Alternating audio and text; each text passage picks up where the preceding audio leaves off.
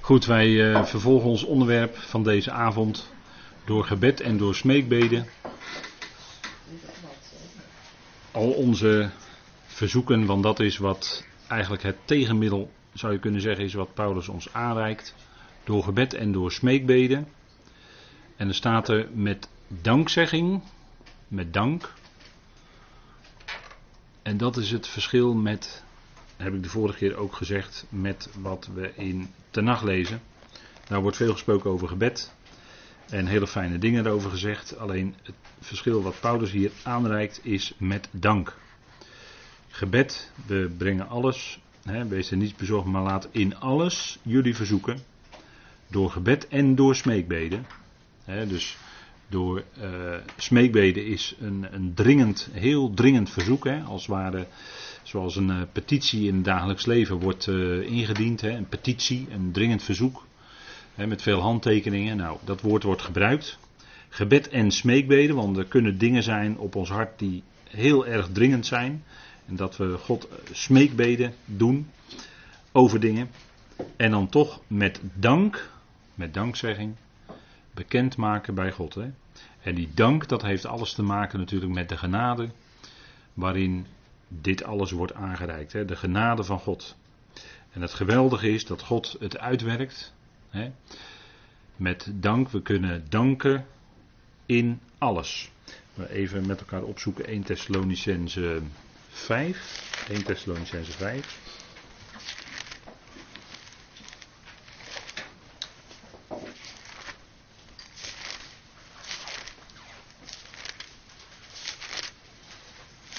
En dat, ja, met dat danken, dat is ook wel soms. Heb je niet een, een, een dankbaar gevoel direct in je hart of van binnen, of hoe je dat ook maar zeggen wil. Heb je niet direct een dankbaar gevoel. Maar als je God toch heel bewust gaat danken. En dan kun je hem danken natuurlijk voor ontzettend veel. Al was het alleen voor die geweldige geestelijke zegening die we hebben ontvangen. Als je God gaat danken, dan ga je op een gegeven moment merken dat er toch van binnen iets bij je gebeurt. En het werkt ook heel vaak zo dat je blij bent met wat je hebt mogen ontvangen van God. En wat zegt Paulus dan in 1 Thessalonicense 5, vers 17 um, of vers 16? Verheug je te allen tijden. En dan zegt Paulus zo dezelfde dingen. Verheug je te allen tijden. Bid zonder ophouden dat is dat aanhoudende gebed. Dankt in alles, want dat is de wil van God in Christus Jezus voor jullie. dankt in alles. Dat wil zeggen, in alle omstandigheden, in alle levenssituaties, in al wat gebeurt. In dat alles toch God danken. Ook al zijn de omstandigheden soms moeilijk. En misschien zegt u wel eens van nou soms onmogelijk. En dan toch God danken in alles. En als je wat verder bent, hè, als je wat groeit in het geloof, ga je ook steeds meer de dingen eigenlijk zien vanuit Gods hand. dat, uh, daar zegt de prediker ook wel iets over. Uh, die noemt dan ja, in de vertaling misschien het woord toeval. Maar dat wat je overkomt in je leven, dat valt je toe. En ik geloof niet in toeval eigenlijk. Maar dat valt je toe vanuit Gods hand. En naarmate je langer in het geloof op weg bent, ga je steeds meer de dingen zien vanuit Gods hand. Dat God de dingen in je leven zo leidt. Dat Hij je in omstandigheden bedenkt. Die Hij bedoelt kennelijk voor jouw leven. En dan, is eigenlijk, dan laat hij eigenlijk, als u het mij vraagt, niets aan het toeval over. En daar zegt uh, Paulus ook nog wel wat van dat God in feite degene is die alles in zijn hand heeft en dat niet alleen maar zelfs alles in zijn plan uitwerkt. En dat is overeenkomstig, ja, zoals hij dat toch zich voorgenomen had. Hè. En, en uh, we, hebben wel eens, we, we, denken wel eens na natuurlijk soms over de vrije wil. Hè, maar had u nou een vrije wil om te bepalen wie uw ouders waren? Of had u nou een vrije wil om te bepalen in welk land u geboren werd en in welke stad en in welke provincie? Had u daar nou een vrije wil in, kon u dat zelf allemaal bepalen. En de omstandigheden zoals u in uw leven gegaan zijn, had u daar nou een vrije hand in, kon u dat allemaal zelf sturen. Dat proberen we soms wel eens, maar soms lukt het ook helemaal niet. En soms zitten we enorm te duwen en willen wij een bepaalde kant op. En dan merken we dat het helemaal die kant niet op gaat, maar het gaat heel de andere kant op. Kijk, en dan als het dan net die andere kant op gaat, hè, dan, dan daarin God danken. Want Paulus zegt hier, dankt God in alles. Hè, dankt Hem in alles. En er staat erbij, want dit is de wil van God in Christus Jezus voor jullie. En dat wil van God, dat kun je natuurlijk betrekken op het feit dat, dat Paulus je aanwijst, dankt in alles, dat dat de wil van God is, dat je dankbaar bent. Maar dat wil van God kan je misschien ook veel breder trekken, door, door eh, want er staat dankt in alles. En dat alles, dat omvat eigenlijk al jouw levensomstandigheden. En, en als je dan wat, wat, wat groeit in het geloof, dan ga je ook steeds meer zien en het steeds meer ontvangen vanuit God. Dat die omstandigheden waar jij nu in bent, dat dat in feite nu voor jou de wil van God is. Waarin je nu bent. Dat God het nu wil dat je daarin bent. En hij geeft in die omstandigheden ook de kracht om te kunnen leven met Hem.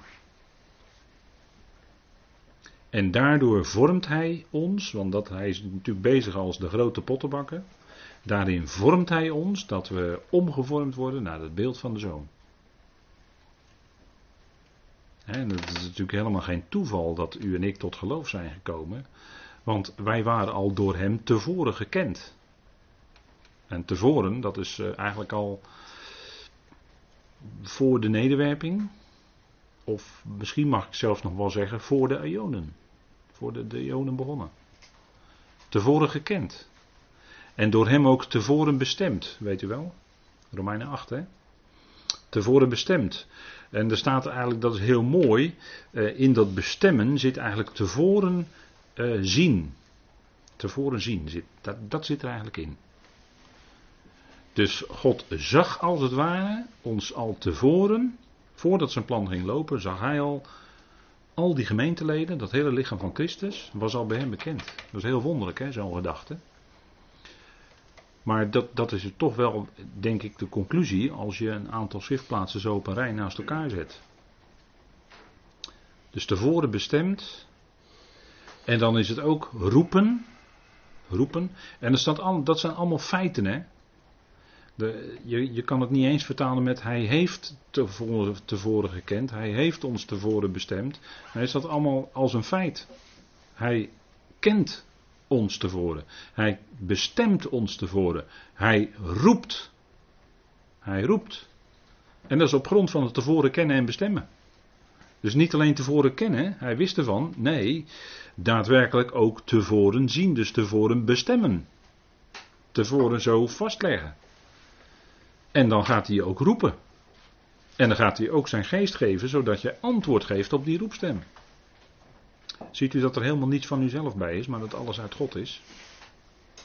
Als we zo met elkaar deze dingen bespreken. Dat werkelijk waar is wat Paulus in Romein 11 zegt, dat alles uit hem en door hem en tot hem is. En dat hij ook rechtvaardigt. En dat hij ook verheerlijkt.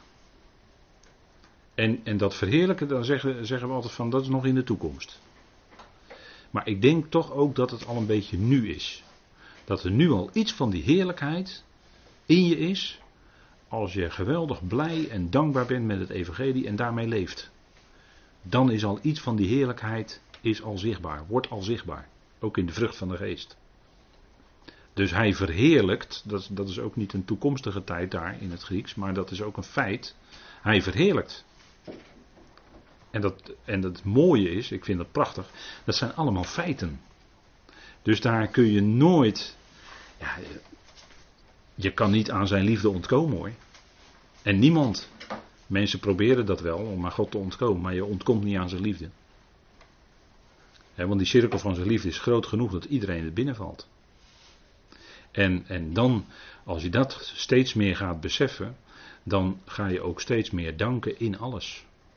En dan ga je ook voor de ogenschijnlijk kleine dingen ga je hem danken. Wat, wat wij misschien, eh, hè, wat je misschien eh, in het begin van je geloofsleven totaal niet op het oog had. En eh, vele jaren later ga je voor hele eenvoudige kleine dingen van je dagelijks leven ga je God danken. Dank je God, dat ontdek je bij jezelf. Voor, nou, gewoon voor de kleine dingen die je kan doen. Waar je mee bezig bent, dat je dat, dat kan, dat je dat hebt kunnen doen, noem maar op. Hè. En dat betekent heel veel hoor. Als je bewust bij de dingen die je doet, God ook dankt ervoor dat je, dat je ze kan doen. Hè. Kijk, bekend, want het punt is, daar gaat het allemaal om. Dat is dat, ja, dat, dat uh, uh, hoe moet ik dat nou zeggen? Medicijn, ja, dat klinkt zo raar, maar bekend gemaakt worden bij God. Kijk, God is liefde. Als we aan God denken, dan is dat altijd de eerste notitie. Vanuit het Grieks is hij de plaatser. Maar God is liefde tegelijkertijd. Hè? En alles wat hij doet, komt daaruit voort. En wat die, die vijf gouden schakels die ik net noemde van Gods handelen, dat is natuurlijk een en al liefde. Dat is een en al liefde van hem. En zegt u ja, dat hij, dat hij mij heeft geroepen, hoe is het mogelijk? Ja, inderdaad. Dan zegt u ja, die ander is beter dan ik. Ja, maar God, toch roept God u. Hij roept namelijk zondaren. Zondaren moeten gered worden. Niet rechtvaardigen, want die zijn al rechtvaardig. Nee, zondaren, die moeten gered worden. En dat doet hij ook. En dat is het geweldige. Hè? Dus de missie van Christus Jezus, die kwam niet om te veroordelen, maar die kwam om te redden. Dat is wat Paulus tegen Timotheus zegt. Hè, dat Christus Jezus in de wereld gekomen is om zondaren te redden. Dat staat er. En dat doet hij ook. En dat is het geweldige. Hè? Dat is die liefde van God die uitgaat naar die zondaar. En daarom moest die zonde er ook zijn. Dat is gelijk het antwoord. Opdat God zijn genade zou kunnen tonen. Want zonder kwaad weet je ook niet wat goed is. Zonder haat weet je ook niet wat liefde is. En zonder slecht weet je niet wat goed is. Je hebt die tegenstellingen, God werkt door middel van die tegenstellingen. En door, door de zonde heb je ook genade nodig. En ga je die genade ook geweldig waarderen. Als genade. En God had het verlangen om om te gaan met zijn schepselen. En dat, dat verlangen zal hij ook bereiken en vervullen. En dat doet hij door allerlei stappen. En dat doet hij over een heel lange tijd. Daar doet hij heel lang over. Hij neemt rustig de tijd in zijn plan. Vijf eonen lang. Maar hij komt wel tot zijn doel hoor. En ook in uw leven neemt hij de tijd. Soms jaren en jaren. Kan het duren voordat je misschien het idee hebt dat je wat verder gekomen bent in je geloofsleven. Ja, dat kan. Dat is dat God rustig de tijd neemt in zijn liefde. En zijn liefde is ook dat hij geduld met u heeft. Hè? Geduld, dat is lang met elkaar er de moed inhouden. Hè? Maar God houdt er heel lang de moed in hoor. Dat, dat duurt echt tot, tot het uiterste. Maar hij komt er wel. En als we dan omhoog kijken naar God. Ja, dan. En we gaan beseffen hoeveel geduld God met ons persoonlijk heeft dan eh, kunnen we ook misschien wat, van daaruit wat meer geduld met elkaar hebben. Hè? Lang met elkaar de moed inhouden, elkaar lang opwaarts houden, hè? dat omhoog houden in gebed. En daardoor ook in de omgang. Fijn hè, God is liefde. Dat is uh, echt, echt zijn wezen. Dat is zijn wezen. En je kunt niet zeggen van God is, uh, God is barmhartig, maar hij is ook rechtvaardig. En dat dan tegen elkaar uitspelen. dat doet uh, zondag 4 van de catechismus. Maar uh, God is liefde. En er komt er niet een komma maar. Er zijn enkele die er toch uiteindelijk buiten vallen. Dat komma maar is er niet bij God. God is liefde en hij bereikt iedereen. Hij komt met iedereen tot zijn doel. En dat is geen makkelijke weg. We hebben het vanavond gehad over het kruis. Hè? Over het diepe lijden van de zoon. Dat heeft het gekost. Het ging door de dood van de zoon heen. En die dood van de zoon, dat heeft pijn gedaan hoor, in het hart van God. Wat denkt u? Het was zijn geliefde zoon. Hè? Toen hij gedoopt werd door Johannes kwam er een stem uit de hemel die zei: Deze is mijn zoon, mijn geliefde. In hem heb ik mijn welbehagen.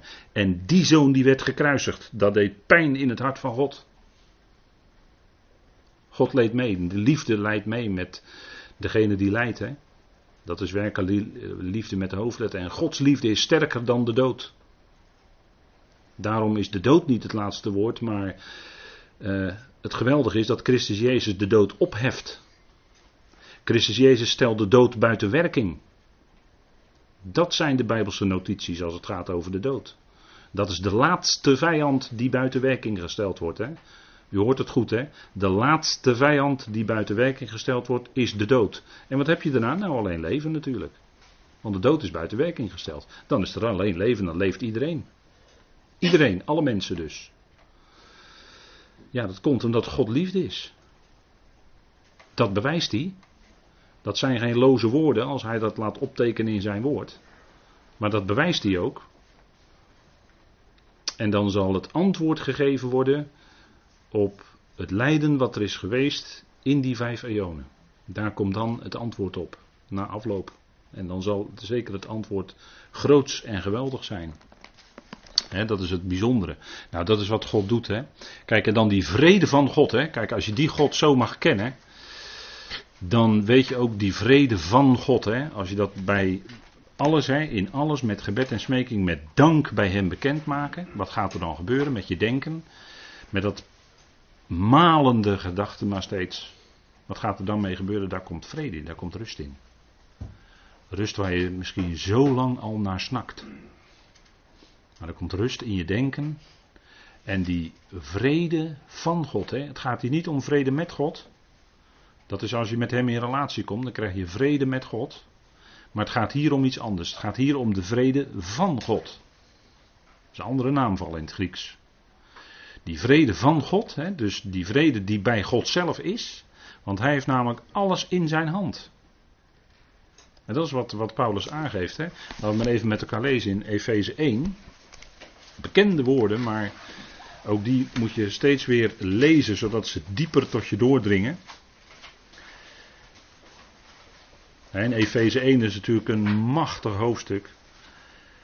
Echt, het is fantastisch. Ik vind het fantastisch elke keer als ik het lees. Het is echt geweldig. Zo'n rijkdom, zo groots. En wat, wat voor een plaats wij dan in zijn plan mogen hebben. Ja, het is, het is ongelooflijk. Maar we mogen het zelfs geloven. Efeze 1. En dan gaat het om de culminering. Hè? Dat is waar het toe leidt. Efeze 1 vers 10. Tot beheer van het complement van de era's. Om het al daar gaat het om, om het al te culmineren in de Christus. Hè. Dat betekent alles onder dat hoofd brengen. Alles opwaarts onder dat ene hoofd brengen. Hè. Dat zegt het woord culmineren. In de Christus. Hè. In de Christus. Dat is er maar eentje. Zowel wat in de hemelen, dus al die hemelse machten en krachten, als wat op de aarde is, dus al die mensen. Dat zal allemaal onder dat ene hoofd komen in hem. En dan staat er ook, in hem ook zijn wij, gemeenteleden, door loting aangewezen. Wij die tevoren bestemd zijn in overeenstemming met het voornemen van hem, die alles bewerkt in overeenstemming met de raad van zijn wil. Alsjeblieft. Wie is God? Dat is degene die alles bewerkt in overeenstemming met de raad van zijn wil. Dat is iets wat onweerstaanbaar is. De raad van zijn wil. Wat hij zich voorgenomen heeft, daar wordt over gesproken, hè, in overeenstemming met het voornemen van hem. Hè, dat, wat hij zich voor ogen geplaatst heeft, wat hij voor zich geplaatst heeft, van hem die alles bewerkt.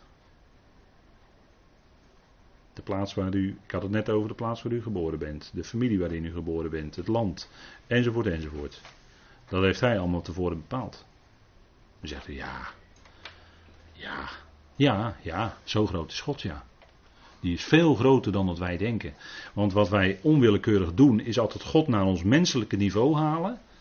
En dan gaan we vervolgens zeggen dat God het toch eigenlijk, ja, eigenlijk niet helemaal 100% goed heeft gedaan. Hè? Dat komt dan altijd ergens weer om de hoek kijken.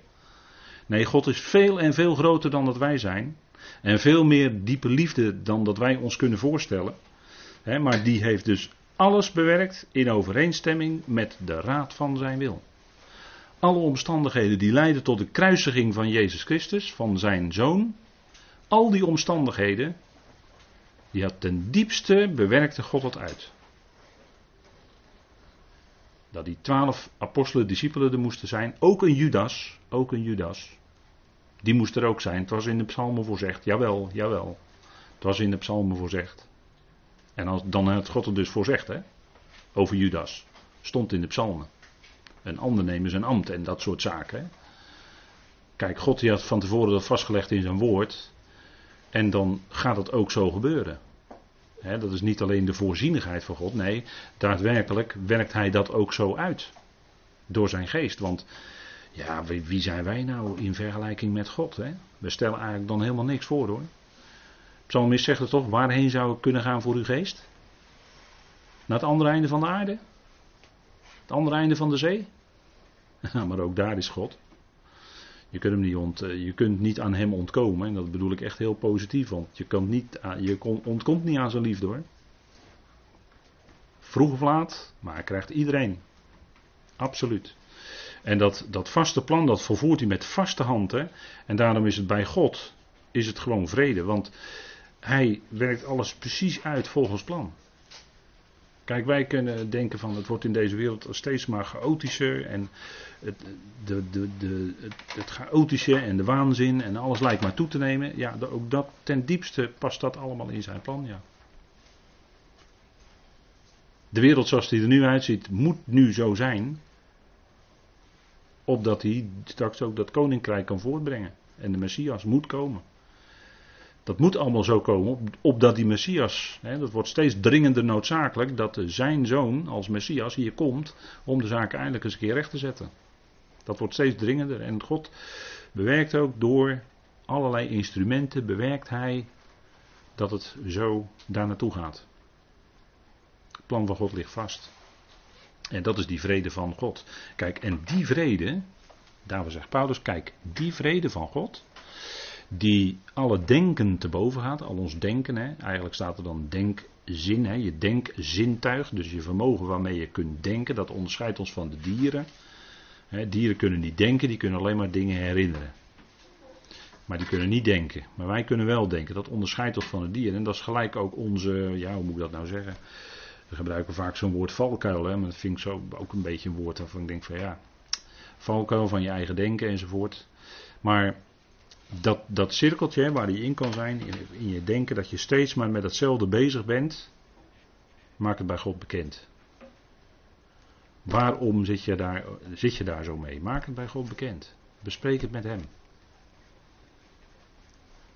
En als je gaat zien dat het ten diepste toch in zijn plan past, ook al begrijp je er niks van, dan kan het zijn dat misschien iets van die vrede van God, die superieur is aan elke denkzin, want dat, dat is wat letterlijk in het Grieks staat, die superieur is aan elke denkzin, die al het denken te boven gaat, die vrede van God, ja, die kun, die kun je misschien met jouw eigen denken kun je dat niet bevatten. Maar het, het is wel heel wonderlijk als die vrede in je innerlijk neerdaalt en dat jouw deel wordt. En dat is, dat is, ja, dat is iets geweldigs. Dat is wat ik u toewens. Dat, dat die vrede daar is. Zodat het denken niet meer met jou op de loop gaat. En dat die vrede van God dat eigenlijk bewaart. Hè? Want het is zo belangrijk wat Paulus dan zegt. Dat, dat is ook de belofte. Hè? De belofte is, zal jullie harten en jullie gedachten verzekerd bewaren in Christus Jezus. Dus alles, hè, alles met gebed en smeking, met dank, bekendmaken bij God. En die dank die zit hem ook in het feit, wat we met elkaar bespreken, dat alles in zijn hand is en dat God alles uitwerkt naar zijn plan en dus ten goede. God werkt alles uit ten goede. Als dat vat krijgt op je hart, als dat geloof in je hart neerdaalt, dan ga je God danken dat Hij het zo uitwerkt, omdat het zo het beste past in zijn plan. Ook al heb je daar veel verdriet van. En kost het je moeite en heb je er pijn van van binnen. En misschien zelfs wel lichamelijke pijn van. Dat kan. Maar dat, jou, dat jullie harten en jullie gedachten, hè, want die gedachten dat is wat voortkomt uit, uit die denkzin, hè, uit dat denken van je dat die gedachten verzekerd bewaard worden. En dan is de gedachte aan een bescherming met militaire kracht. En ik heb hier een plaatje opgezet van de Burgt Antonia, maquette van de Burgt Antonia bij het Israël Museum in eh, Jeruzalem. Ik heb dat uh, gezien, ik heb daarbij gestaan, prachtig. heb je een voorstelling hoe dat toen geweest is, toen de, de Heer daar leefde. De burcht Antonia. Nou, u moet denken aan zo'n burcht, hè, dat jouw gedachten in zo'n burcht bewaard worden. Die vrede van God. Dat is het beeld wat Paulus gebruikt. Bescherming met militaire kracht. Nou, dat is heel wat. En als dat vat op je krijgt, die vrede van God, dan verdrijft dat, uh, dat steeds maar dat malen uit je leven. En dat steeds maar naar beneden getrokken worden door die gedachten. En, en dan, dan kan het ook lichamelijke en in de ziel ont, ontspanning geven. Want dan gaat die gespannenheid weg. En ook angsten weg. je hart en je gedachten. Dat, dat hoort ook heel dicht bij elkaar hè, bij de, in de schrift. Hè? Je hart en je gedachten. Hoort heel erg bij elkaar.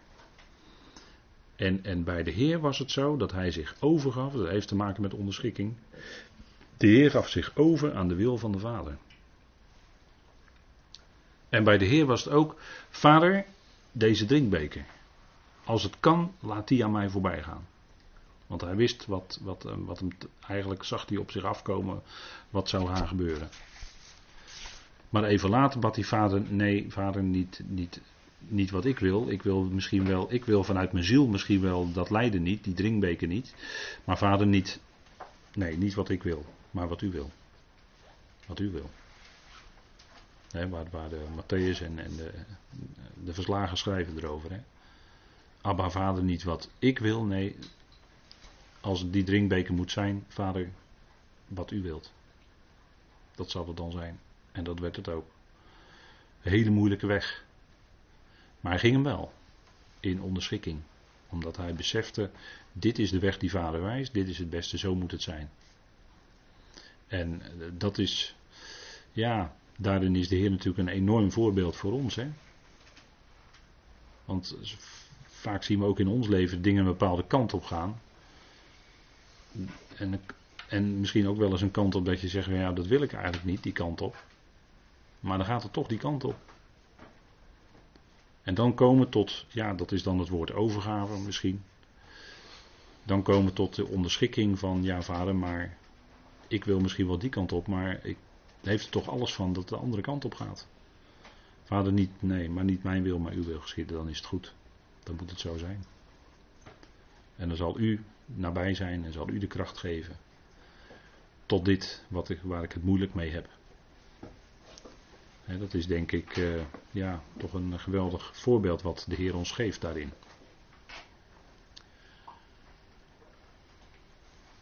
Dat is dan scheidsrechterend in je hart, hè? De vrede van Christus. Dat is een soortgelijk iets. Colossense 3. En laat de vrede van Christus scheidsrechter zijn in jullie hart. En word dankbaar. dus hebben we gelijk ook die dankbaarheid weer. We kunnen God te allen tijden danken voor wat Hij ons geeft. En dan zal die vrede van Christus, dat is dan de arbiter, de scheidsrechter in ons hart. En als dat er is, dan beseffen we, ja vader, oké, goed, dan is het goed, dan gaat het die kant op. We schikken ons erin en u geeft de kracht. En ook de blijdschap en de vreugde, want blijkt ook dat hij vreugde daarin geeft. Goed, tot zover voor vanavond.